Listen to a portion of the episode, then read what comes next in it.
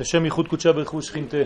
אנחנו מקדישים את השיעור הזה לרפואה שלמה של לטיסיה חנה בת לידי, נילי לידי, שבעזרת השם תהיה לה רפואה שלמה מן השמיים, בתור שכר כל ישראל רפואת הנפש ורפואת הגוף, השתה בעגלה ובזמן קריב, אל נא רפנה לה, אל נא רפנה לה, אמן כן ירצון. אנחנו היום בעזרת השם כהמשך לשיעור על הציצית בסדר היום, אנחנו עוברים לשלב של התפילין, וכהרגלנו בקודש, בעזרת השם, נתחיל מהחלק היותר אה, פשוט ולאט לאט אולי נחדור פנימה כדי להבין אה, עניינים יותר פנימיים בנושא הזה. נושא מרכזי מאוד ביהדות.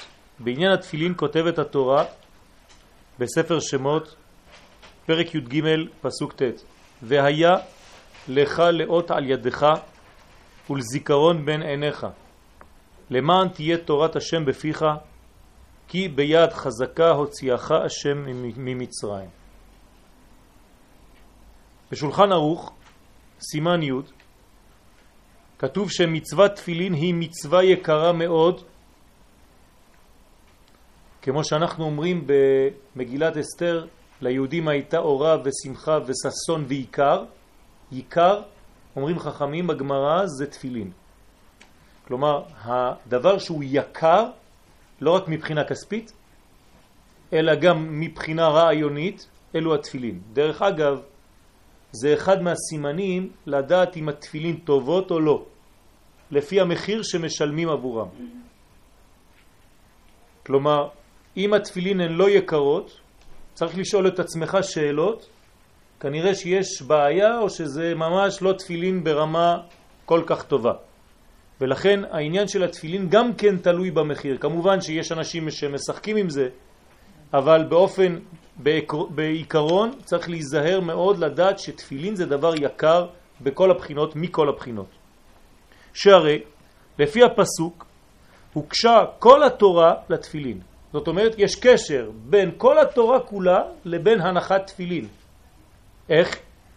כמו שנאמר, למען תהיה תורת השם בפיך. מה הקשר? אני מניח תפילין ואתה אומר לי שכל התורה של הקדוש ברוך הוא תהיה בפה שלי, בזכות התפילין שאני מניח. ומי שאינו מניח תפילין, הוא בכלל פושעי ישראל בגופם. זאת אומרת שהוא פושע בגוף של ישראל. תשימו לב, בגופם, לא בנשמתם, בגופם. בנשמה אין לנו פגם, אבל כשהתפילין לא עושות את העבודה שהן אמורות לעשות, ועוד מעט נבין למה, וכנראה שזה לא יורד עד לביטוי הגופני, אז יש פגם בגוף. ופגם בגוף זה חמור מאוד, כי הגוף הוא בעצם הקרקע של הנשמה. כמו שזרע, תומנים אותו באדמה כדי שיצמח, ככה הקדוש ברוך הוא תומן את הנשמה בתוך הגוף, כדי שמתוך הגוף מי צומח? הנשמה. כי הגוף הוא אדמה לנשמה. תשימו לב, בלי גוף הנשמה לא יכולה לצמוח. זאת אומרת שהדבר החשוב בשביל הנשמה זה דווקא כשהיא יורדת אל תוך הגוף. כמו זרע בתוך האדמה. ולכן זה כפושעי ישראל בגופם. בגלל שהתפילין מחברות בין מדרגה רוחנית לבין מדרגה תחתונה. ועוד מעט נראה שתפילין זה לשון קשר, ולכן מי שלא מניח תפילין פוגם בקשר בעצם בין העולמות. ומי שמניח תפילין פסולות, עכשיו יש לו תפילין אבל הן פסולות, הוא מזלזל, הוא אומר טוב אני כבר עושה את המצווה, מה אכפת לי לבדוק וזה, לא בלבד שאינו מקיים את המצווה, אלא שמברך כמה וכמה ברכות לבטלה, שהוא עוון גדול. זאת אומרת, לא רק שהוא לא הניח תפילין אף פעם בחיים שלו, חוץ מזה הברכות שהוא מברך הן ברכות לבטלה. יש עוד הרבה הלכות בעניין התפילין, זה נוגע יותר לגברים אולי, אבל גם לנשים חשוב לדעת, כן? שאם ההנחה היא לא במקום הנכון, כלומר, במקומות הנמוך, הנכונים בגוף, התפילין כאילו לעולם לא הנחנו אותם. וזה דבר שהוא נפוץ. הרבה אנשים חושבים שאת התפילין מניחים כאן, על המצח, והמקום הנכון של התפילין, ואני אומר את זה מיד ככה כי זה לא שיעור הלכה אבל חייבים לפחות לומר כמה מילים, זה אצבע מתחילת השיער והלאה, אחורנית. זאת אומרת שהתפילין בעצם עומדות כלפי השמיים, למעלה, הם לא מול האדם ש, שמולי, כן? זה לא פנס. ובזמן הנחתם, כשמניחים תפילין, יהיה זהיר לנהוג בהם קדושה ולא לדבר בהם דברי הבלים ושיחת חולין. אי אפשר לעשות כל מיני דברים עם התפילין. ובזה הוא מעריך ימים, מי שעושה דבר הזה, הוא מעריך ימים. למה? עוד פעם, זה קשור למה שאמרנו מקודם, כי הוא עושה קשר בין העולמות ולכן נותנים לו עוד יותר גוף, עוד יותר חיים בעולם הזה. והנשמה יכולה עוד יותר להתפתח, כי רק כאן היא מתפתחת. אז בגלל שהוא עושה את הקשר הזה, מכבד את הקשר הזה, אז הוא חי יותר. הוא מובטח שהוא בן העולם הבא. למה הוא בן העולם הבא? כי בן העולם הזה הוא כן, הוא פה. אבל מי מבטיח שהוא בן העולם הבא? הקשר. אם אין קשר, אז אין לו לא עולם הזה ולא עולם הבא. כי עולם הזה בלי עולם הבא לא קיים בעצם, אז זה נראה כעולם הזה. ושוב פעם אני מסביר את המובן, את המושג עולם הבא, זה לא עולם שלאחר כמה וכמה שנים, אלא מושג של ביטוי רוחני שלי. כלומר עכשיו, בגלל שאני מתעסק בקודש, אני נמצא עכשיו בעולם הבא, למרות שהגוף שלי נמצא בעולם הזה. וכשאני נותן שיעור תורה אני מחבר בין שני עולמות. כלומר בין הרובד הפנימי הרוחני הנשמתי לבין הרובד הגופני הגשמי החיצוני שלי. ורק ככה אני נקרא שלם וחי. זאת החיות האמיתית. שנאמר בישעיה, אדוני עליהם יחיו. מה זה אדוני עליהם יחיו? כשהקדוש ברוך הוא עליהם, רמז לתפילים, יחיו. הם חיים יותר. ולכל בהם חיי רוחי ותחלימני והחייני. זאת אומרת, אני חי יותר ומחלים יותר מכל המחלות. שאם יש מחלה, התפילין מרפים את המחלה. למה?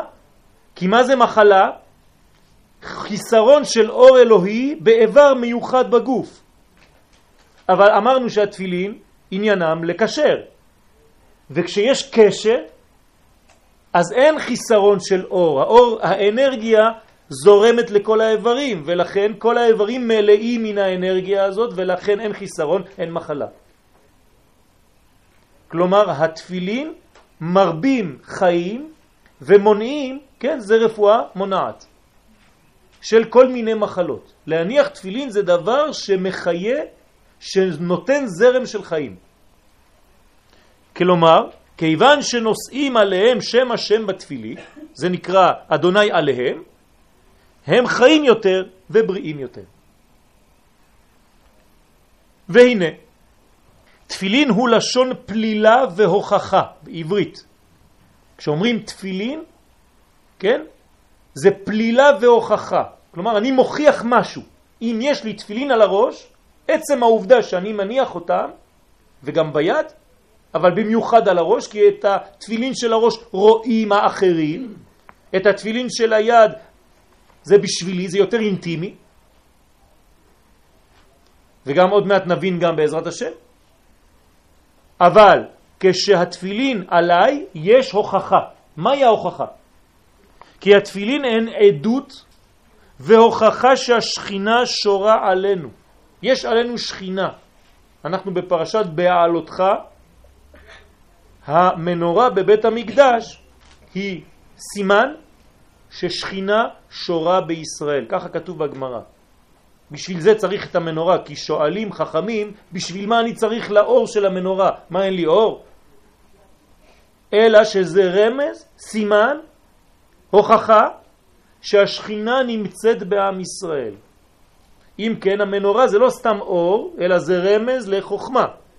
והתפילין, בגלל שהם במדרגה הכי גבוהה שלנו, זה רמז שהחוכמה יש לה התחלה של פעולה שעוד מעט תתחיל לזרום אל כל אורך הגוף שלי. הסברנו כמה פעמים שהרצועות של התפילין, כן, מונחות מצד ימין על המוח הימני, מצד שמאל על המוח השמאלי, פה על הקרקפת, אבל למעלה, זאת אומרת במקום שבו אפשר לגעת וזה יותר רך אצל התינוקות, שם בעצם אנחנו מניחים את התפילין, משם נכנס האור בקו ישר ומתחלק לפי הבתים שיש בתפילין, ארבעה בתים, מתחלק למוח הימני, למוח השמאלי ומתחבר בדעת, ומן הדעת הוא יורד ומשתלשל לשני חלקים של הגוף שלי דרך שתי הרצועות, ימין ושמאל.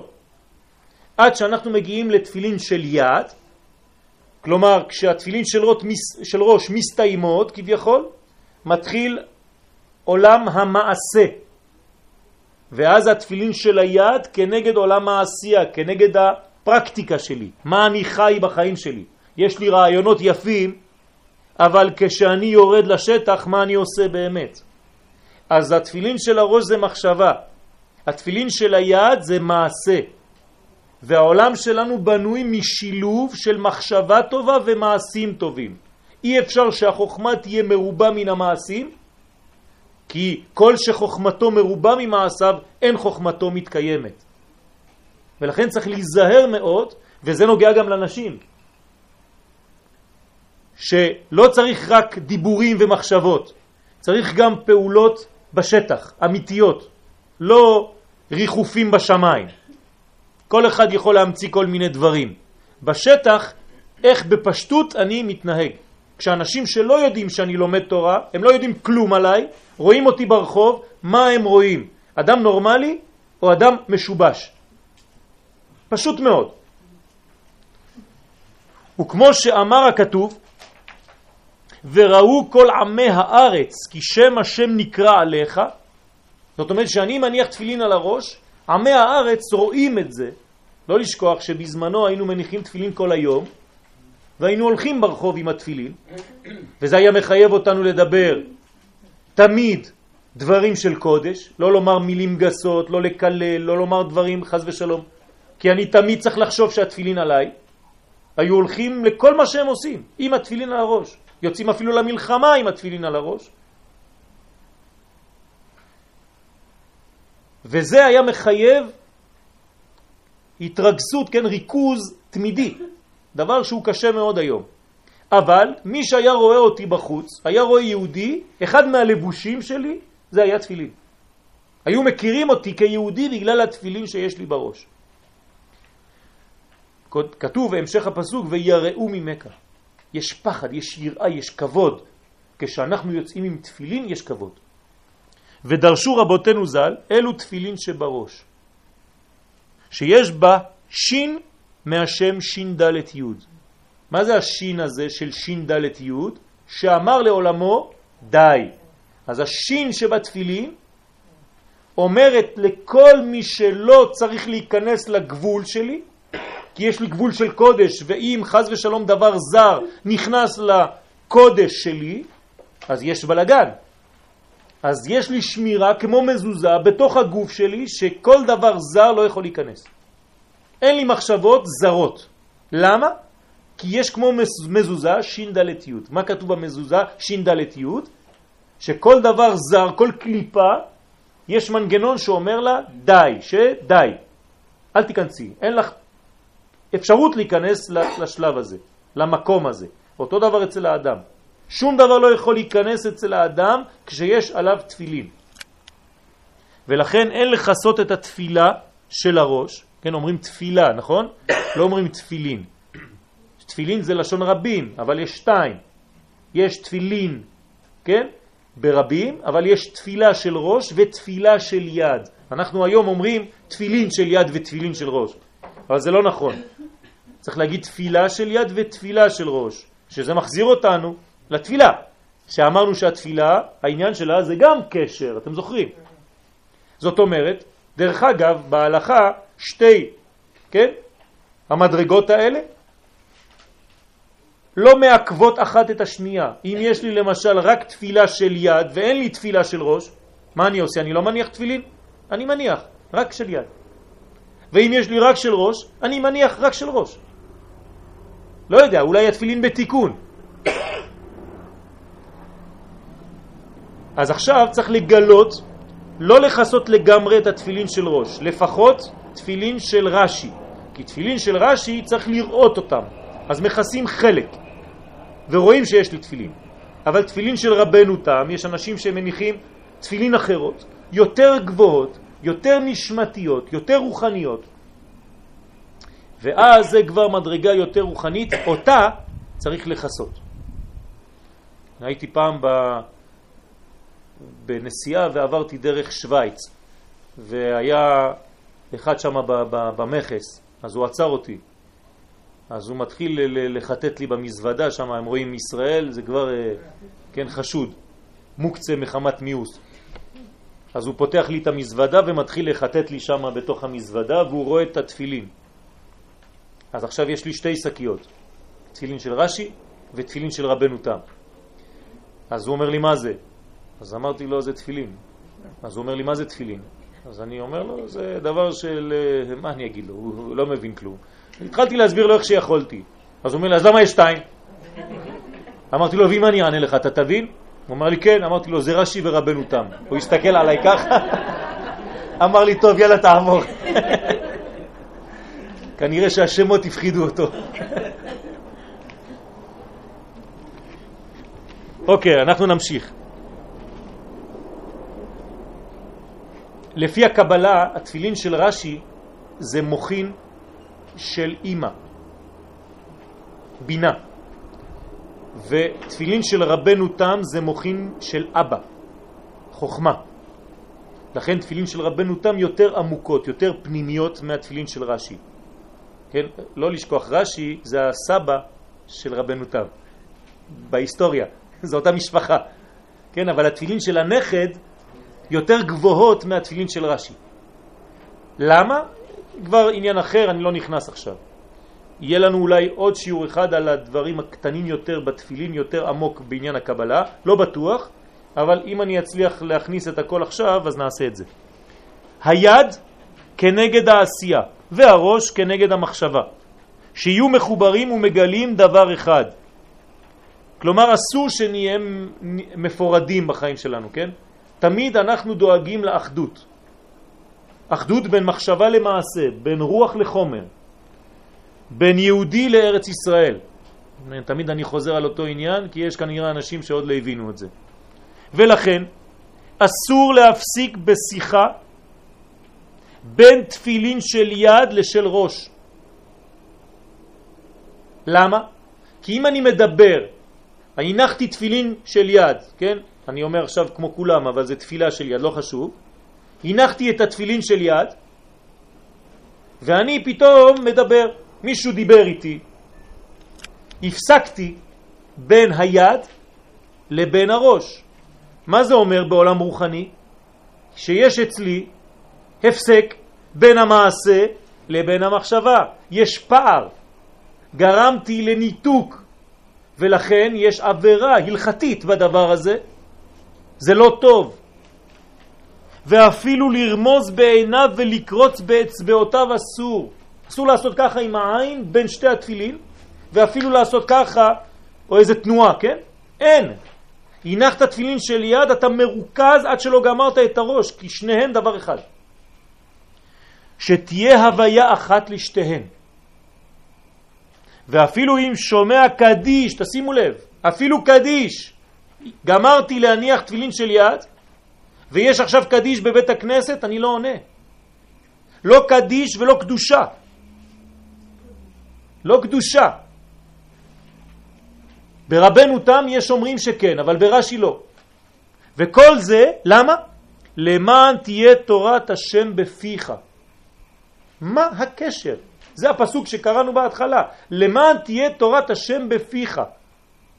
כל התורה כולה בתוך הפה שלי בזכות התפילין שאני מניח. כלומר, לפי איך אני מניח תפילין, כך תהיה לי תורה או לא. ולא תורה סתם, תורה בתוך הבטן או תורה בראש. איפה התורה? בפה. למען תהיה תורת השם בפיך. זאת אומרת, אתה לא תהיה חסום, סגור עם התורה שיש לך. התורה שלך תהיה כל כך חיה שהיא תצא החוצה מהפה. זה מה שמעניין אותנו. לא אכפת לנו מתורה פנימית שהיא גנוזה בתוך האדם ולא מתגלה. אלא תורה שהיא בפה היא התורה האמיתית. ולכן חשוב מאוד להרגיל גם את הילדים לומר דברי תורה, לא להיות חסומים בתורה שלא יוצאת חס ושלום. למען תהיה תורת השם בפיך, שכשהמחשבה והמעשה יהיו מחוברים וזהים, תהיה תורת השם בפיו כראוי. הפה הוא המשך של המוח. מה שאדם מדבר זה מה שהוא. אם אתם שומעים אנשים שלא יודעים לדבר טוב, זה אומר שהמוח שלהם מלוכלך. כי הפה לא ממציא סתם דברים. הפה הוא המשך של מוח, של מחשבה. ולכן צריך להיזהר מאוד איך הפה מדבר. פה זה רק מלכות. מלכות פה תורה שבעל פה, זה מגלה בדיוק את מה שיש לי בפנים. דרך אגב, מה זה בן אדם? איך אנחנו מודדים בן אדם? דרך הפה שלו. למה? כי כשהקדוש ברוך הוא ברא את האדם, מה הבדיל אותו מבעלי החיים ומכל השאר? הפה, הדיבור, שנאמר, ויפח באפיו נשמת חיים, ויהי האדם לנפש חיה, ומתרגמים רוח ממללה. דיבור. כי הפה הוא בחינת הדעת המתגלה לחוץ. אז זה הפה. פה מקבל מפה. מפה, מהדעת, יש ישירות לפה כוח שמביא מהמוח הימני, מהמוח השמאלי שהתחברו בדעת, וזה יוצא דרך הפה שלי. כשאתה שומע מישהו מדבר, אתה יודע בדיוק באיזה קומה הוא נמצא. ובפשטות, מה שאמר בפיך, פירשו חז"ל, אז למה בפיך? קודם כל נחזור לפשט. שיהיה הקלף של התפילין, קלף שעליו כותבים את התפילין, מעור בהמה חיה ועוף הטהורים, כלומר ממין המותר לפיך. זאת אומרת, אם אתה יכול לאכול את החיה הזאת, או את הבהמה, או את העוף, אז תעשה את התפילין מהדבר הזה. אם אתה לא יכול לאכול את החיה הזאת כי היא לא, לא קשרה, אז התפילין האלה לא מתאימות. אי אפשר לעשות מהחיה, מהבהמה או מהעוף הזה תפילין. כי התפילין הם תיקון הדעת, בחינת מוכין, בחינת תיקון הכללי שהוא תיקון הברית. פה זה נותן לנו כבר רעיון הרבה יותר פנימי. אנחנו נכנסים עכשיו לתיקון הכללי, תיקון הברית. ברית, כן, זה מדרגה של חיבור. חיבור בין איש ואישה. חיבור בין עולם לעולם. חיבור בין נשמה לגוף. כי האישה נקראת גופו של האיש, נכון? אשתו כגופו. אז אם האישה היא כמו גוף, האיש הוא כמו נשמה בשביל אותו גוף. מי מחבר ביניהם? הברית. או הברית או הברית השנייה. כלומר, הפה והפה. שניהם נקראים ברית. ברית מילה. מילים. אז יש ברית מילה וברית מילה. ברית המעור וברית הלשון. זה זיווגים, זה חיבורים עליונים חשובים מאוד. זאת אומרת שכל עניין של תפילין זה עניין של ברית, של אות. שהרי כל עניין התפילין גנוז בסוד הקשר הנקרא דעת. דעת זה לדעת מישהו, וכשאתה יודע מישהו, מה קורה? יש תולדות. כשאדם ידע את חווה, אז היא הרתה, כן, הפכה להיות אישה בהיריון שילדה את קין. את הבל. זאת אומרת שיש כאן עניין של ידיעה פנימית, זה התפילין. וכאן נרמז גם הקשר שבין מצוות התפילין, מצוות התפילין, ויציאת מצרים. תשימו לב לפסוק הראשון שהתחלנו איתו, והיה לך לאות על ידיך ולזיכרון בין עיניך. כן, אז אמרנו ידיים, מעשה, ובין העיניים דעת. למען תהיה תורת השם בפיך, זה המלכות, זה הגילוי, וכל זה כי ביד חזקה הוציאך השם ממצרים. מה הקשר? מה אתה מזכיר לי עכשיו יציאת מצרים? אותו דבר. כי עיקר התפילין הוא זכירת יציאת מצרים. למה? ולכן נסמכו שני הנושאים יחד בפירוש בתורה.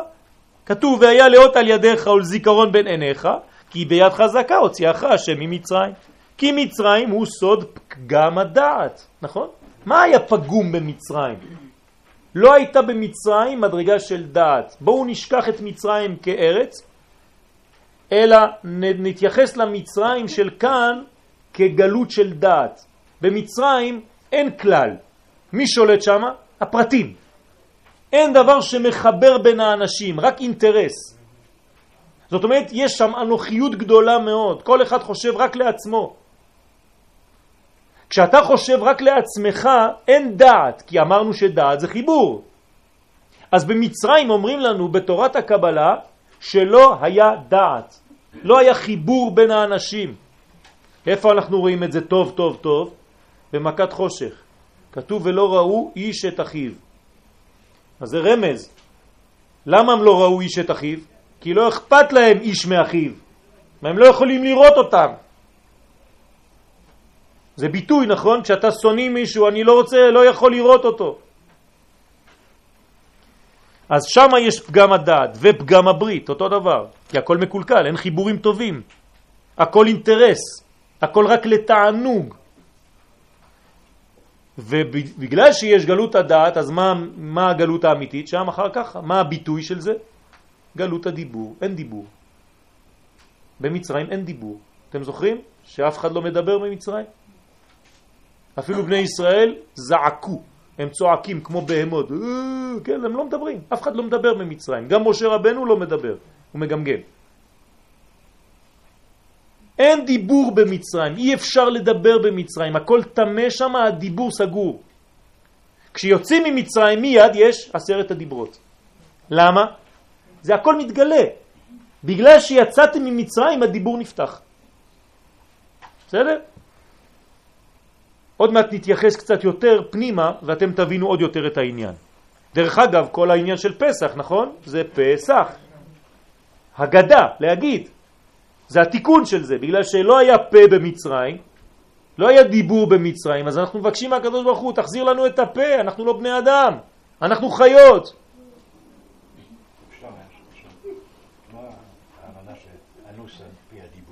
אנוס על פי הדיבור זה כבר שהקדוש ברוך הוא כן? בגלל שהוא קובע מציאות, אז אנחנו אנוסים על פי הדיבור של הקדוש ברוך הוא. זה עוד נושא אחר.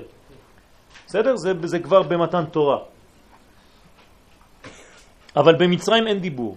משה רבנו אומר על עצמו, ואני ערל שפתיים, כן? כבד פה וכבד לשון, אף אחד לא מדבר. עד שמביאים לו פה מבחוץ. אהרון, הוא יהיה לך לפה. איפה ראינו דבר כזה? ולכן, גילוי הדעת שהוא עניין התפילין הוא סוד יציאת מצרים. לפי שכל עניין התיקון הכללי הוא להגיע להכרה של בחינת הכלל. זה התיקון הכללי, כלל. הרבה אנשים היום עושים תיקון הכללי. אה? אה, שירים, דיסקים, הכל טוב ויפה. מזמור לדוד, כן, בסדר, מה אתה עושה עם זה? אתה שומע שירים? אתה צריך להבין שהתיקון הכללי כשמו כן הוא. זה תיקון לחזור ולהבין מה זה כלל. בשביל זה עושים תיקון הכללי. כי כנראה שעשית פגם של אגואיזם, של תענוג אינדיבידואלי. אתה לא נותן, אתה נותן לעצמך תיקון הכללי. הנשמה הפנימית הכוללת של ישראל. זה נקרא סוד אדם. אנחנו צריכים להיות אדם. כי שם זה אדם הוא שם מעולה. וכמאמר הנביא יחזקאל, אדם אתם. ואמרו רבותינו במסכת יבמות, אתם קרואים אדם. זאת אומרת, אנחנו צריכים לחזור, ישראל נקרא אדם. כי דרך עם ישראל מתגלה מלכותו התברך בתחתונים. איך הקדוש ברוך הוא מתגלה בעולם הזה? דרך עם ישראל. איך עם ישראל מגלה? דרך מה? דרך הפה. מאיפה אני יודע את זה? יש פסוק. עם זו יצרתי לי, תהילתי, יספרו. אני חייב לספר את תהילת השם. לספר זה לדבר בחלקים, כמו מספרה. כן, ספר. מה עושה הספר? חותך את שערות, נכון? כשאני מספר, אני שם את הדיבור לפרוסות. אני פורס. כן, סיפור ופרוסה זה אותו דבר. בעברית זה אותו שורש. אני פורס את הדיבור, את המחשבה שלי לחלקים. ולכן אני פורס את זה עד שזה הופך להיות דבר ברור. ואני נותן לחם לאכול, כמו פרוסות לחם למי ששומע אותי. וכיוון שעיקר התפילין הוא בקשר שבין המוכין והמידות, בין הראש לבין המידות, שזה, כן, כל המדיין של הגוף שלנו, הרי שבהנחתם מתחדש עניין יציאת מצרים בנפש באופן תדירי. כי מה זה יציאת מצרים אמרנו? לעבור מהמחשבה דרך הדיבור אל המציאות הגופנית.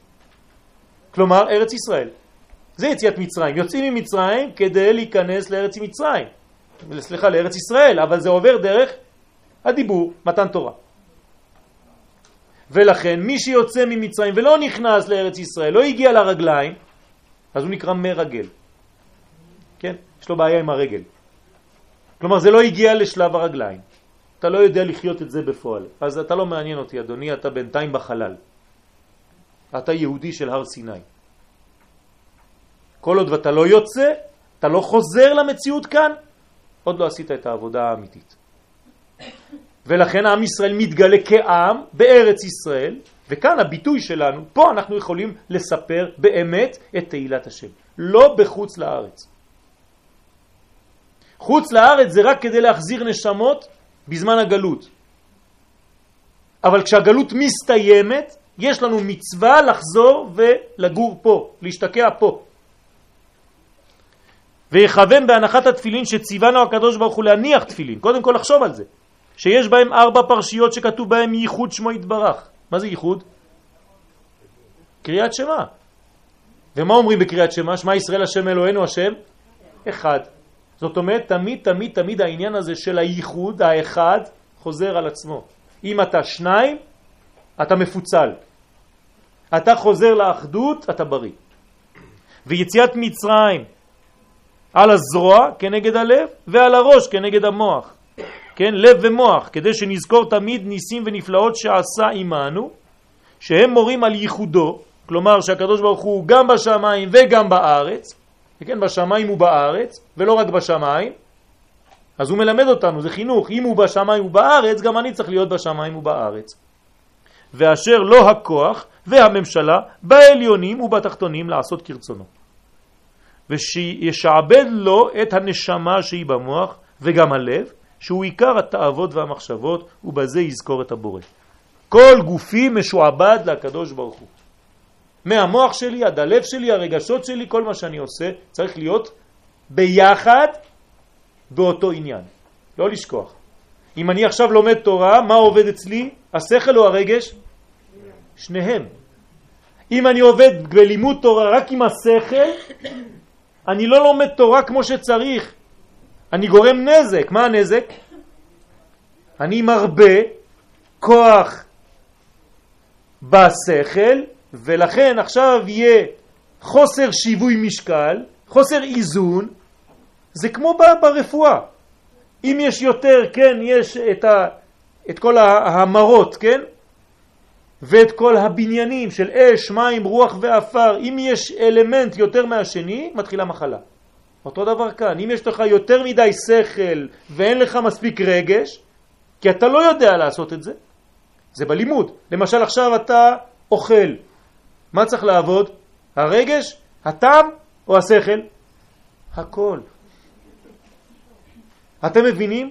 האדם זה דבר שלם. אני לא מחולק לחלקים. כשאני מסתכל, לא יודע מה, אני רואה סרט, אז רק הרגש שלי עובד. זה מה שעושים לאנשים, הורסים אותם. וכשאני, לא יודע מה, מטפל בילדים שלי, אז רק הרגש שלי, נו נו נו נו נו, אין לי שכל, חז ושלום. כל זה זה מחלות. האדם צריך להיות שלם תמיד. כמובן שכשאני לומד תורה, יש בעל הבית, זה השכל. אבל הוא משתף את כולם. אני צריך להיות כמו אש. גם הרגש שלי צריך לעבוד. זה נקרא יציאת מצרים, כן?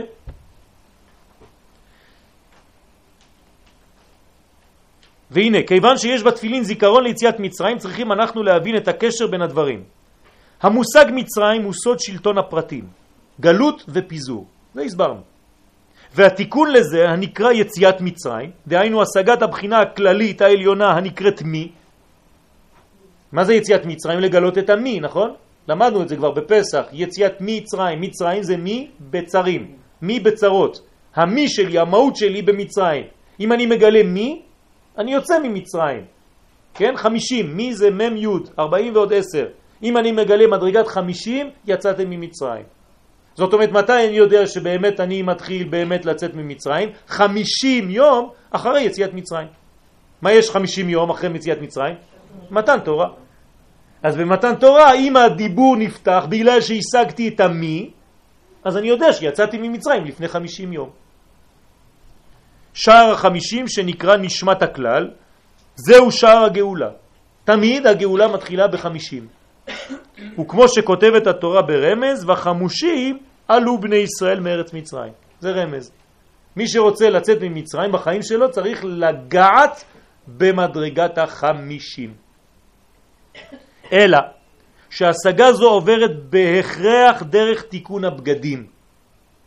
מה הקשר? מה הקשר תיקון הבגדים? אמרנו וחזרנו הרבה פעמים על העניין הזה, שבלי בגדים, בלי מידות, אני לא יכול לגלות שום דבר. כל מה שאני אומר זה רוח. אם אין לי בגד, כן, שבא ומגלה את כל האלף הראשונה, אתם זוכרים מה זה בגד? זה ב' ג' ד', נכון? שזה אחרי האלף. כלומר, האלף לא רואים אותה, אז מי מגלה אותה? ב' ג' ד'. הבגד מגלה את האלף המקורית. מי זה האלף המקורית? הנשמה שלי. אז הבגדים הם חשובים. דהיינו תיקון הכלים. אז קוראים לזה בגדים, קוראים לזה כלים. תתרגלו. כי בלי כוח, כן, המלביש והמודד לא ייתכן שום גילוי. לכן, על מצבם של ישראל במצרים נאמר, ואעבור עלייך ואת ערום ועריה. עם ישראל במצרים היה חסר להם בגדים ערומים. לומר לך שהיו ישראל בבחינת ערומים, מחוסרי כלים וללא מידות מתוקנות. מי היה ערום? הנחש היה ערום. עכשיו אתם מבינים למה? מה זה נחש? זה הרבה הרבה הרבה מחשבה, הרבה פלברות, אבל בעולם הזה הוא הלא, כלום. הוא מבלבל לך את המוח, אבל אין שום תוצאה. זה נקרא נחש. מה זה התיקון של הנחש? באותה גמטריה בדיוק? משיח. 358. מה זה המשיח אז? מאיפה הוא צריך לבוא? מהשמיים? לא, מהארץ. ולכן הוא נקרא צמח. כי הוא ממש תכלס, משיח זה תכלס, לא לבלבל את המוח, משיח זה לא בא מה... לא יודע מאיפה. משיח צומח כמו צמח, מן הארציות. במ"ט שערי טומאה. שם היינו במצרים, לא היה לנו מידות. כמה מידות יש? שבע, נכון? שבע כפול שבע, ארבעים ותשע שערי טומאה. הכל היה מקולקל. וכתיב שם, ואעבור עלייך, וכתיב שם, ואעבור עלייך, ואירך מתבוססת בדמייך, בחינת דם נידות. כלומר, במצרים היינו כמו נידה, בחינת אדום ללבושך. הלבושים היו כמו אדומים מלאים דם, שהוא קלקול הבגדים, כי עניין הנידה הוא סילוק המוחין, נכון? מה זה נידה? כשאין חיים, יש מוות, נידה זה מוות. דהיינו הפרדה זמנית בין האור לבין הכלי. על כן אמרו חז"ל, תלמיד חכם שנמצא רבב על בגדו, חייב מיתה. אם יש תלמיד חכם ויש לו קטם בבגד, הוא חייב מיתה חס ושלום. לכן מיד כשאתם רואים אצל מישהו שאתם מכירים, שהוא קרוב, כן, שאתם יכולים להגיד לו את זה, מיד הוא צריך להחליף או חולצה או משהו מכנסיים, אסור להשאיר אותו ככה. והוא בעצמו צריך לראות על עצמו כל הזמן אם הם קטם, הוא צריך לדאוג לזה. תמיד שיהיה לו רזרבה של בגד. תלמיד חכם אסור שיהיה לו בגד על הבגד, קטם על הבגד. עכשיו, במובן הפנימי אתם מבינים למה. כי זה אומר שהוא לא שלם. ואם הוא לא שלם, הוא לא יכול לייצג במרכאות את הבוס הגדול. יגידו, מה, את מי אתה מייצג? על, באיזה חברה אתה עובד? אה, אני עובד בחברת קודשה בריחו. ככה אתה עובד? אם היית עובד בחברה שלי הייתי מסלק אותך כבר. איך אתה יכול לעבוד בחברה שלו? אז לך תחליף בגדים בבקשה ותתלבש כמו שצריך עם בגדים נקיים ובלי חורים. היום זה האופנה. כמה שיותר חללים חללים, כן? לחלל את הקודש, לחלל את הבגד. זה נקרא חורים. אנשים, פשוט העולם שלנו הוא עולם הפוך, ולכן אנשים אוהבים חורים. ומידה כנגד מידה, התיקון הוא על ידי נתינת לבושים שיאפשרו לגלות את האור, כמו שנאמר בהמשך הפסוק שם, ואלבישך רקמה עלך, זאת אומרת אני אקנה לך בגדים, אני אקנה לך נעליים, תחש, שזה חיה שהייתה אז, ואכבשך בשש, כל מיני משי, ואחסך משי. זאת אומרת, בלבושים, לבושים, לבושים. ואומר לך בדמי חיי, ואומר לך בדמי חיי. כלומר, אני רוצה שתחזרי לחיים דרך הדם שאת נמצאת שם במצרים. אנחנו אומרים את זה במילה. כל פעם שיש ברית מילה אנחנו אומרים את זה. כן? ואומר לך בדמי חיי. ומתי אמרנו את זה גם כן? בספירת העומר, נכון? זאת אומרת שאנחנו עכשיו מבינים למה. כי היינו מלאים דם, והקדוש ברוך הוא אומר לי, לנו, תצא מהדם הזה, תחזור לחיים, אל תישאר שם. בחינת דם נאחר ונעשה חלב. אז מה הופך להיות הדם? כשהאימא הופכת להיות אישה בהיריון, אז הדם שלה, של הנידה הופך להיות חלב. זאת אומרת שמהדם שלה נהיה חיים. היא הפכה את הדם לחיים. כי החלב זה גם דם, אבל הוא לבן, הוא בחינת חסד. ככה כתוב במסכת נידה, שזה בא להורות על תיקון המיטה על ידי נתינת חיים. כלומר, על ידי העלאת הקומה התחתונה שמשם יוצאים הדמים, כן, מהחלק התחתון של הגוף הדם יוצא, וכשהוא הופך להיות חלב, מאיפה הוא יוצא? מהחלק העליון של הגוף. זאת אומרת שעלינו במדרגה אל הקומה העליונה של החזה, מקום החלב, ששם נותנים, נותנת האם את המוכין לתינוק. משם כשהאימא נותנת לשתות לתינוק, היא מעבירה לו גם כן מוכין, לא רק חלב. היא מעבירה לו אנרגיה רוחנית. בבחינת החוכמה תחיה בעליה, ולכן טוב יותר כשאפשר לתת חלב אם ולא חלב של פרה. עם כל הכבוד לפרות. והוא גם עניין מיתוק הדינים והלבנת העוונות של ישראל ביום הכיפורים על ידי לשון של זהורית שהייתה הופכת מאדום ללבן. ביום הכיפורים, אותו דבר. איך אנחנו יודעים שהקדוש ברוך הוא סלח לעם ישראל? היה לשון של זהורית, כן? חבל קטן, חוט, שהיה הופך מאדום ללבן. וזה הסימן. מאדם של מוות לחלב של חיים. בפסח מה עשינו? דם, נכון? בשבועות מה אכלנו? חלב. אתם מבינים? כי החטא הוא הסתלקות המוחין מן האדם. כלומר, מה זה חטא? כשהמוחין מסתלקים מהאדם, האדם שחוטא, אין לו מוח. כלומר, אין לו חוכמה ואין לו בינה. הוא הופך להיות אדם ריק, הוא כמו כלי ריק. אתם יודעים שבמיתולוגיה היוונית, לפעמים הם גנבו מאיתנו כמה דברים. אז כשאנחנו רוצים שם לדמות איזה גיהנום, אז מה עושים שם בגיהנום? אתה תמיד רואה איזה אחד שממלא חביות. וכשהוא ממלא חביות, אחרי זה אומרים לו, טוב, עכשיו תרוקן. אז הוא מרוקן את הכל. אחרי זה אומרים לו עוד פעם, תמלא את החבית. אז כל היום זה ככה, כמו משוגע. למה? זה רמז של המוחין שהולכים ואומרים לו עוד פעם, תחזיר את המוחין. מוחין שהולכים ותחזיר את המוחין. זאת אומרת, זה הסבל של החיים שלו. הוא נכנס למעגל שהוא לא יכול להחזיק את הראש שלו בתוך הגוף. אז כל פעם הוא עושה שטות והנשמה שלו הולכת. אז פעם הוא חי, פעם הוא מת. פעם הוא חי, פעם הוא מת. כל פעם שאדם חוטא הוא נקרא רשע. כל פעם שאדם עושה מצווה הוא נקרא צדיק. כל פעם, כל יום זה יכול להיות 20-30 פעם ביום. תלוי באיזה רגע אני רואה אותך. אני יכול להגיד לך, עכשיו אתה צדיק, עכשיו אתה רשע. עכשיו צדיק, רשע, צדיק, רשע. אבל אם אדם נורמלי, אתה צריך להיות צדיק, צדיק, צדיק, צדיק. מה זה צדיק? מה זה צדיק? מי שמחבר את העולמות. צדיק יסוד עולם. כלומר, הוא מחבר את העליון והתחתון. יוסף. יוסף, מה הוא עושה? פותר חלומות. מביא חלום שהוא רוחני למציאות גשמית. זה נקרא לפתור. לפתור זה לתפור. מי שמסוגל לתפור, אז הוא צדיק. מי שלא מסוגל לתפור, הוא רק מפריד. עושה תוכניות של התנתקויות. אז זה לא צדיק.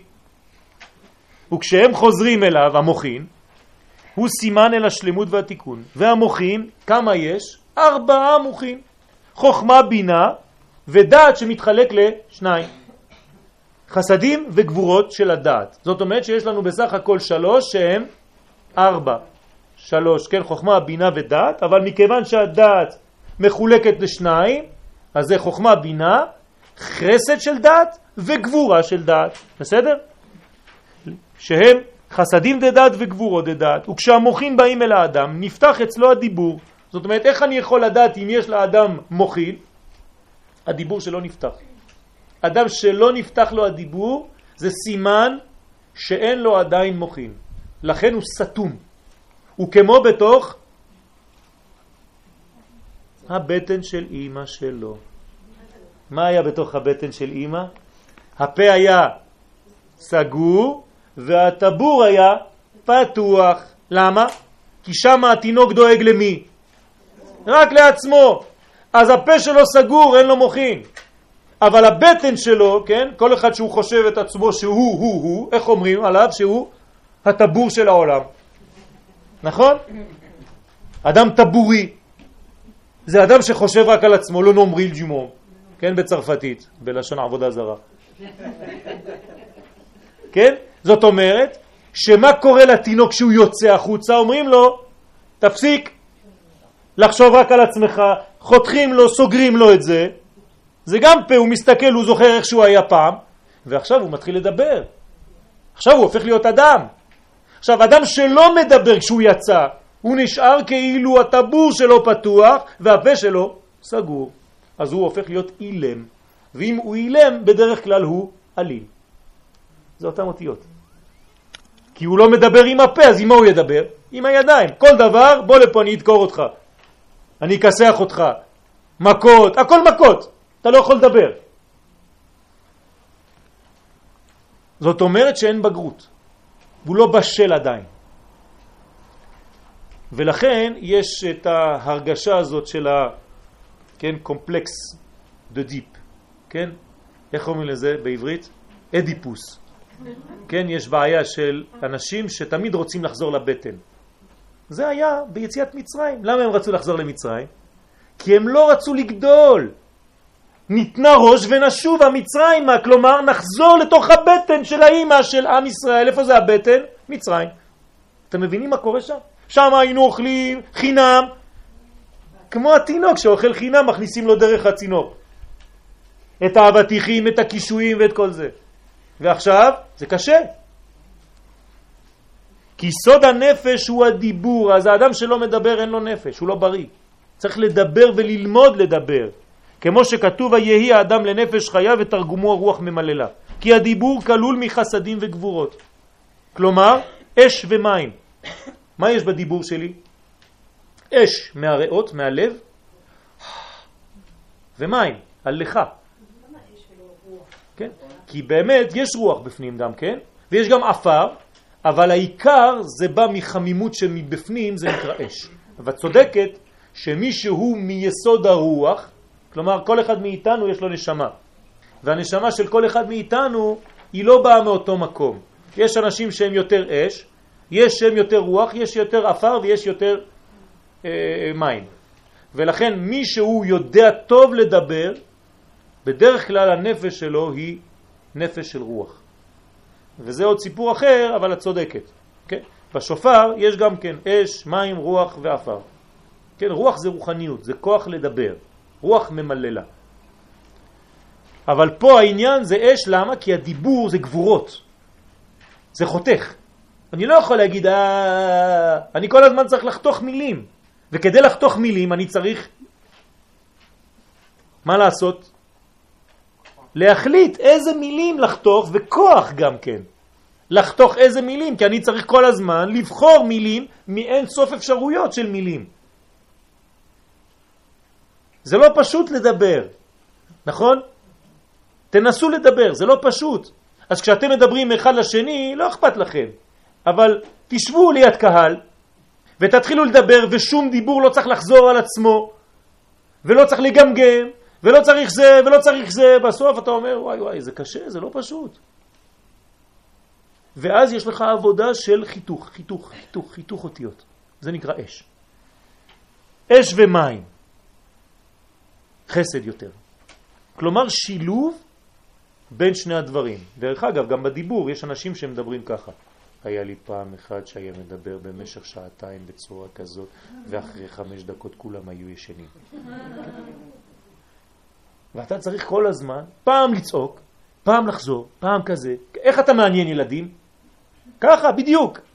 ופתאום, מה קרה? וואו! כן, אז כולם, כן, ככה פותחים. למה? כי אתה יודע לעשות את המעברים האלה. אם לא, זה לא עובד. וראה מה שכתב בזוהר הקדוש בעניין זה בספירת העומר. עומר התנופה. מה זה תנופה? אומר הזוהר, תנו פה, תן לי פה הקדוש ברוך הוא. כי ביקשו לגדול ולעבור ממצב של קטנות למצב של גדלות המוחים. בבחינת האדם המדבר. סוד מזל תאומים. מתי זה מזל תאומים? סיוון. סיוון, מזל תאומים. זה לא סתם, למה זה תאומים? כי זה קודם כל מזל שהוא בצורת אדם. יש עוד מזל בצורת אדם? אין. רק תאומים. זה אומר שבתאומים אנחנו נהיינו לאדם. בפסח היינו עדיין תלאים, תלה. וחג השבועות זמן מתן תורה, גילוי הקול האלוהי, עשרת הדיברות, יש לי פרטנר, אני יכול לדבר, זה נקרא תאומים. ועשרת הדיברות שהם כלל התורה, בחינת המאמרות המתגלים. מה זה מאמרות המתגלים? כי זה אותם המאמרות של בריאת העולם, שפשוט לא התגלו עד עכשיו. עכשיו הם הפכו להיות גילוי, אז קוראים להם עשרת הדיברות. ראה ליקוטי הלכות, הלכות נפילת אפיים ו' וז'. לכן, ביציאת מצרים הוצרכו לספור שבעה שבועות כנגד שבעה נקיים של הנידה. אותו דבר. כי יצאו מבחינת דם נידות והיו צריכים להתאר כדי להשיג עשרת הדיברות, שהוא סוד הדיבור הנכון. וכדי להשיג זאת היו צריכים לזכך את שבעה נקבי המוח. כמה, כמה חורים יש לנו בראש? שבעה. אחד, שתיים, שלוש, ארבע, חמש, שש, שבע. זאת אומרת שאנחנו צריכים לתקן את הכל, איך אני שומע, מה אני שומע, איך אני רואה, מה אני רואה, מה אני מריח ומה אני אוכל ומה אני אומר. שהם שבעה נרות, עכשיו אתם מבינים מה הקשר למנורה של בית המקדש? עיניים, אוזניים, נחיריים ופה, כל זה יש במנורה של בית המקדש. ולכן בהיות העובר במעי אמו, הנה פיו סתום וטבורו פתוח, אבל ביציאתו הוא להפך, שטבורו נסתם ופיו נפתח, והבן כי הוא ההבדל בין הכלל והפרט. כן, בין האגואיסט לבין זה שיודע שיש מישהו אחר. וכנגדם בתפילין של ראש, שין של ג' ראשין, תסתכלו על התפילין של הראש, יש פה שין של ארבע ושין של שלוש. שמתם לב לזה? תסתכלו, יש בבולט שין ושין. שלוש פה ופה ארבע. מעניין, שין מיוחדת. מה זה שין של שלוש ושין של ארבע? לפי מה שאמרנו זה שלוש וארבע זה שבע. למה ככה? כי שלוש זה מה שאמרנו בהתחלה, שזה חוכמה, בינה ודעת, אבל איך זה הופך להיות ארבע? בגלל שהדעת מתחלק לשניים. זהו. לכן בתפילין יש לך שלוש וארבע. שין של שלוש, שין של ארבע. כי קודם שנכנסים המוחין הם שלוש, ואחר כך מתחלקת הדעת לשניים כדי לרדת אל המידות. כי זה חייב לרדת לפה. אז בעולם שלי, של העולם הזה, אני לא יכול לקבל אחד, נכון? העולם שלי זה תמיד שניים. אז זה תמיד מתחלק לשני חלקים. דיברנו על השניות הזאת. וגם אצל הנידה בשבעה נקיים שהיא סופרת. למה זה שבעה אבל זה מחולק? שלושה ימים ראשונים יש הלכות יותר חמורות לנידה מאשר ארבעה ימים אחרונים. אותו דבר בעניין הכתמים. כן, תלמדו מי שלמד הלכות נידה, כן, שלושה ימים ראשונים הם חמורים יותר לעניין הכתמים מדלת ימים אחרונים. תסתכלו בהלכה יורד דעה סימן קצ"ו סעיף י' וכן אצל האבל רחמנא ליצלן. אותו דבר אדם שהוא אבל. יש שבעה ימים של אבל נכון? כי זה אותו דבר זה מת זה הסתלקות המוחין. אבל זה שלוש וארבע. שלושה ימים שהם אבל יותר קשה יש הלכות יותר חמורות ואחרי זה ארבעה ימים כן שהוא כבר מפסיק לבכות. שלושה ימים זה בכי ואחרי זה זה כבר יותר עניין של רגש ושכדי להמשיך המוחין שהסתלקו בשעת המיטה, שהיא הסתלקות המוחין, כי החוכמה תחיה ועכשיו אין חוכמה, אז צריך להחזיר את זה. גם שם סופר הטמא מת שבעה ימים, ונחלקים גם הם לג' וד'. כי שלושה ימים ראשונים יש בהם דיני אבלות חמורים יותר מד' ימים אחרונים. יורד דעה סימן שין צדיק ג', מקום אחר, סעיף א'. וזה סוד התפילין הממשיכים מוכין בד' בתים. כמה בתים יש לי פה? אחד, אבל שהוא מחולק לארבעה, כן? תשימו לב, יש ארבעה קווים, כן? בתים קטנים, שהם דלת מוחין. עכשיו, אתם מבינים למה? כי אני חייב להביא את הכל לארבע מוחין. חוכמה, בינה, חסדים דדעת וגבורות דדעת. חוכמה, בינה ודעת שכלול מאהבה ויראה. עכשיו כתבתי לכם את זה בצורה אחרת. אהבה ויראה בתוך הדעת. חייב שיהיה לי את שני המדרגות האלה. האדם צריך להיות גם יראה וגם אהבה. הוא לא יכול אה, רק יראה או רק אהבה, זה לא טוב. שמאפשרים חיבור בין העליונים והתחתונים כדי לגלות סוד הייחוד של העולמות. כי עיקר אמונת ישראל, בשביל מה אנחנו פה? מה זה העיקר של האמונה שלנו? תשאל יהודי ברחוב, מה עיקר האמונה? זה לגלות שיש רק אחד. גם למעלה וגם פה, אין שניים. זה לא סרט אה, אה, מצויר יפני, כוחות האופל נגד כוחות האור. אין דבר כזה. יש אלוהים בשמיים ובארץ. אמונת ישראל היא לדעת ייחוד המעציל להתברך בסוד אני ראשון ואני אחרון. ומבלעדיי אין אלוהים. אין כלום. הוא ראשון והוא אחרון. איך יכול להיות דבר כזה? זה חוכמת הייחוד. זה סוד הייחוד. אצל הרמח"ל זה התורה הכי חשובה. שאין דבר בכלל, כן, בכל העולמות כולם היוצא מתחת שליטתו יתברך, ואין דבר היכול להתנגד באמת לא למציאותו ולא לרצונו. כלומר, הוא עושה מה שהוא רוצה. לא יגידו לו מה תעשה ואין מי יגיד לו מה תפעל. וכל חוכמת האמת אינה אלא להגיע לאמונה זו שהיא אמונת הייחוד. ובתפילין מתגלה בחינה זו בהשתלשלות הרצועה מן הראש של הגוף. כלומר, מה אני עושה עם שתי הרצועות האלה? דרך אגב, הרצועות באיזה צבע הן צריכות להיות? שחורות, למה? כי שחור זה צמצום. נכון? זה כמו אותיות בספר תורה, זה צמצום, נכון? הצבע הכי מצומצם, שהוא כבר לא צבע, זה שחור. למה? כי אני צריך לצמצם את האור הזה כדי להביא אותו למימדים של הגוף. הגוף שלי לא יכול לסבול אור כזה גדול, אז אני חייב להביא אותו דרך השחור. ולכן אם הרצועה התהפכה, זה מסוכן מאוד לאדם, צריך לדאוג כל שנייה להסתכל ולהחזיר אותם לשחור. זה לא סתם אתה נותן להם לזרום ככה באוויר. ולכן הבן איש חי, מה הוא אומר לנו לעשות לפי תורת הסוד? להכניס את הרצועות בתוך החגורה, כדי שהשחור יהיה תמיד כלפי מעלה. חייב. יש אנשים שעם הרצועה מתהפכת, הם חייבים לצום. אנחנו צמים בשביל דבר כזה. כמו ספר תורה שנפל. זה חשוב מאוד שיהיה צמצום בדברים. ובעניין מה ששאלנו על הקשר בין התפילין והדיבור, הנה כתב רבי נחמן מברסלב, זכותו יגן עלינו אמן, בליקוטי מוהר"ן כ"ט, כי לא כל דיבור נקרא דיבור. קודם כל תדע לך, לא כל דיבור נקרא דיבור. למה? כי דיבור שאינו נשמע ומתקבל אינו נקרא דיבור. אם דיברת ולא שמעו אותך ולא קיבלו את מה שאמרת, לא דיברת. זה מצחיק, אבל זה אמיתי. בחינת אין אומר ואין דברים בלי נשמע קולם. זה רמז. מתי אתה אומר שבאמת דיברת? כששנשמע קולם. ועיקר מה שמתקבל הדיבור, עכשיו למה כן מקבלים לפעמים ולמה לא מקבלים? כי אתה לא יודע לדבר. אתה יודע למה אתה לא מדבר טוב? כי אתה לא אומר דברים טובים. כלומר, אם אתה רוצה לומר משהו למישהו, אתה צריך להגיד לו דברים טובים. אם אתה בא ותוקף אותו רק עם דברים רעים, הוא לא יקשיב לך, הוא מיד סוגר. אז אתה לא העברת לו שום מסר, כי סגר מיד. תראו מה הוא אומר. ועיקר מה שמתקבל הדיבור הוא מחמת הטוב שיש בו. כי טוב, הכל חפצים, כולם רוצים לשמוע דברים טובים. זה כל כך פשוט וכל כך אמיתי. ועל כן, כשיש טוב בדיבור, אז הדיבור נשמע ומתקבל. אבל כשאין טוב בדיבור, אינו מתקבל. אז תלמד לדבר שישמעו אותך. אתם יודעים איך עושים האנשים החכמים. כל פעם שיש איזו שאלה ואומרת, אני לא מסכים איתך, אתה אמרת ככה, אתה, אתה, אומר לו, אתה צודק. פתאום הוא נרגע. אבל אני אסביר לך את זה בצורה אחרת. אבל אם אתה אומר לו, לא, לא, בסוף אחד ידקור את השני, כן? זה לא עובד.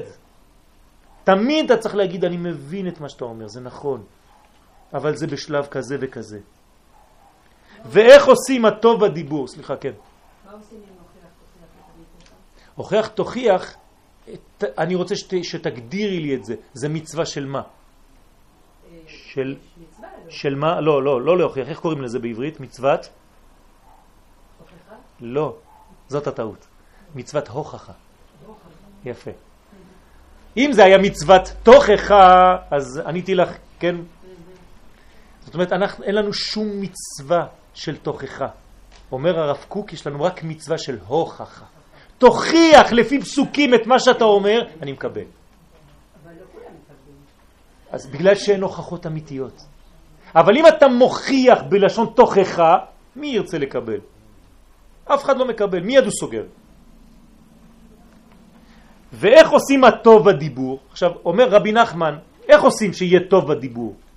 הוא על ידי שלוקחים את הדיבור מהדעת, חבל על הזמן. אם אתה לא לוקח את הדיבור שלך מהדעת, שיש בו גם חסד וגם גבורה, גם רחמים וגם דין, אז אין דיבור. אזי יש בו טוב, אבל כשהדיבור בלי דעת, אתה סתם זורק דברים מהפה שלך, אז אין טוב בדיבור. בבחינת גם בלא דעת נפש לא טוב, נפש הוא הדיבור. אז אנשים מדברים סתם כאילו הם לא יודע מה. ולהקים ולרומם את הדעת הוא על ידי שבח הצדיקים. עכשיו הוא נותן עוד פתרון.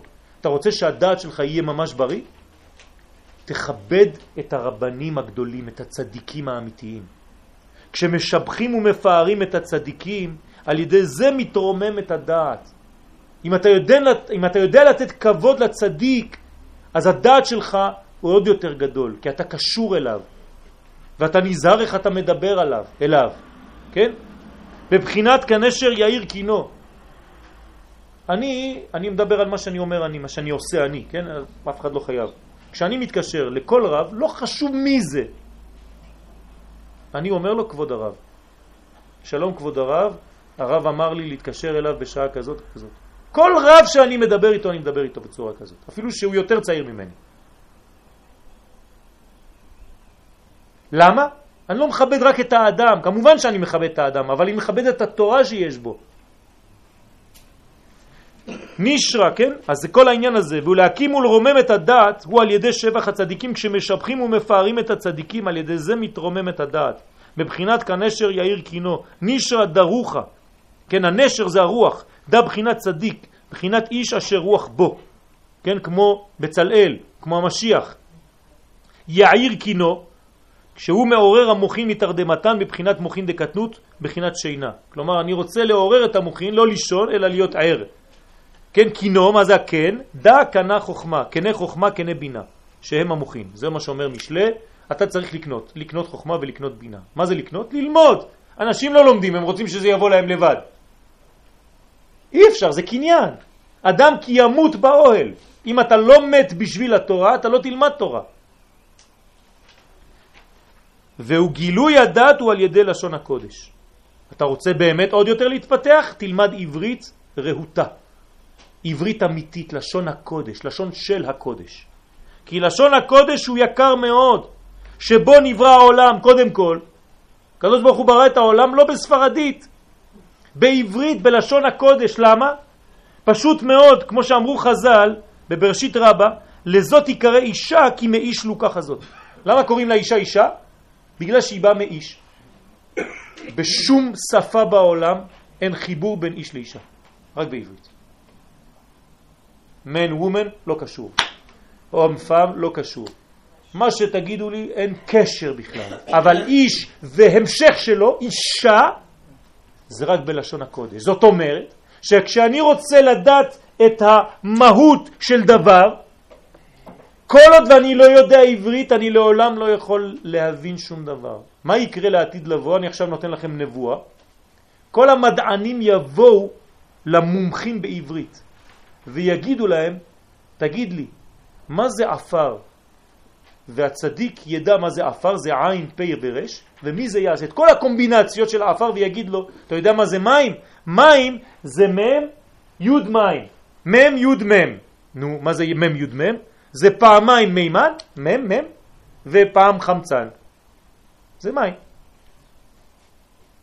כן? H-O, H2-O. זאת אומרת, בעברית הכל בנוי.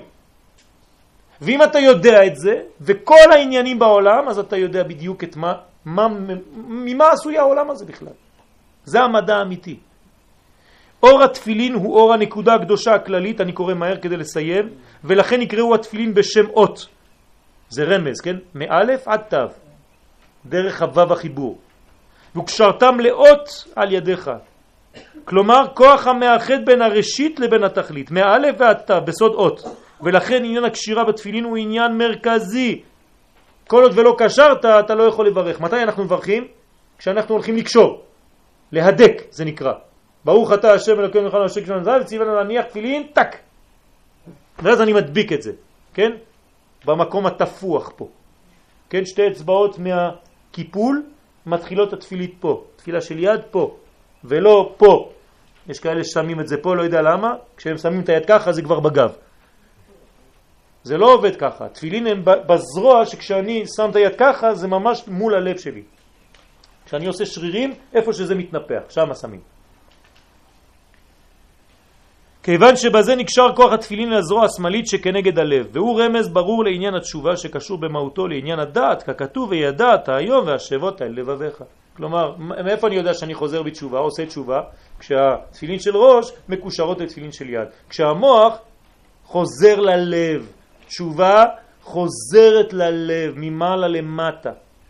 ונאמר בתהילים דעו, אז עכשיו אני כתבתי לכם כמה אה, מקורות של דעת. ותשימו לב, תמיד זה אותו עניין שחוזר. דעו כי השם הוא אלוהים. אני מחבר השם ואלוהים, שני שמות, דרך דעו, דעת. והיא הקודמת לעבודה, כעניין דע את אלוהי אביך ועובדהו. מתי אתה יכול להתחיל לעבוד את הקדוש ברוך הוא? כשאתה דע, כשיש לך דעת. או שפוך חמתך אל הגויים אשר לא ידעוך. למה הקדוש ברוך הוא כועס? במרכאות, כשאין דעת. ונאמר, ידע שור קונהו. כלומר אפילו השור יודע את הבעלים שלו, את מי שקנה אותו. כי עבודת השם יתברך והזהירות במצוותיו והיראה מעבור על דבריו, כן, כל מי שדואג לא לעשות שטויות בחיים שלו, נקראים ידיעת השם. כל זה נקרא ידיעת השם. כי בזה יוודע בנגלה בפעולות האדם אם הוא מאמין בשם. הוא מקבל עליו עול מלכותו, או לא, חז ושלום. וגם מצד האדם, הנה ידיעת דרכי השם וגבורת חסדיו ורוב טובו, והתבוננות בנפלאותיו, וידיעת רוממותו ותהילותיו, כפי מה שדעת האדם יכול להשיג, להתבונן במעשה בראשית ובמעשה מרכבה. מה זה מעשה בראשית, מעשה מרכבה? מעשה בראשית זה ההתחלה, מעשה מרכבה זה מעשה הרכבה. זה הסוף. ובדברי הנבואה, כעניין שאמר, הודיעני נא את דרכיך ואת דעך. תשימו לב. אם אתה מודיע לי, אני יודע את הדרכים. יודיע דרכיו למשה. משה מלא דעת. וכתיב אחריו רחום וחנון השם, ונאמר אסגבהו כי ידע שמי? את מי הקדוש ברוך הוא שם למעלה? מי שיודע, מי שיש לו דעת. ועוד, ויפתחו בך יודעי שמך. בגלל שהם יודעים את השם, אז הם יש להם יותר ביטחון בשם. וכו' וכו'. וזה נעשה כל יום על ידי הנחת תפילים. והנחתם על הזרוע השמאלית ממתקת את הגבורות. למה על יד שמאל? כדי למתק את הדינים והגבורות של האדם, שלא יהיה יותר מדי סגור בחיים שלו, שמשם אחיזת הסיטרא אחרא, שורש האהבות הנפולות המכבידות על הלב. כן, האדם שיש לו אהבות לא טובות, הלב שלו כבד. כי הקשר של כוחות אלה עם אור הנקודה הקדושה מעלה את הכל אל האחדות. זאת אומרת, אני צריך לקשור את הלב שלי אל המוח ואז הכל עולה לנקודה אחת. כי יד ימין היא הקושרת, נכון? אני קושר בימין על השמאל. זאת אומרת, החסד קושר ושולט על הגבורות. כי בה נמצא אור האהבה, אז האהבה שולטת על הדינים שהם מצד הקדושה, ולכן אמרו חז"ל שימין, שיש לה חשיבות לפני שקושר בה את התפילין, שעיקרם בבחינת הימין. אז כל התפילין, העיקר שלהם, העיקרון שלהם זה צד ימין, זה חסדים גדולים. אבל הם באים לעולם הזה ואז אני צריך לקשור אותם.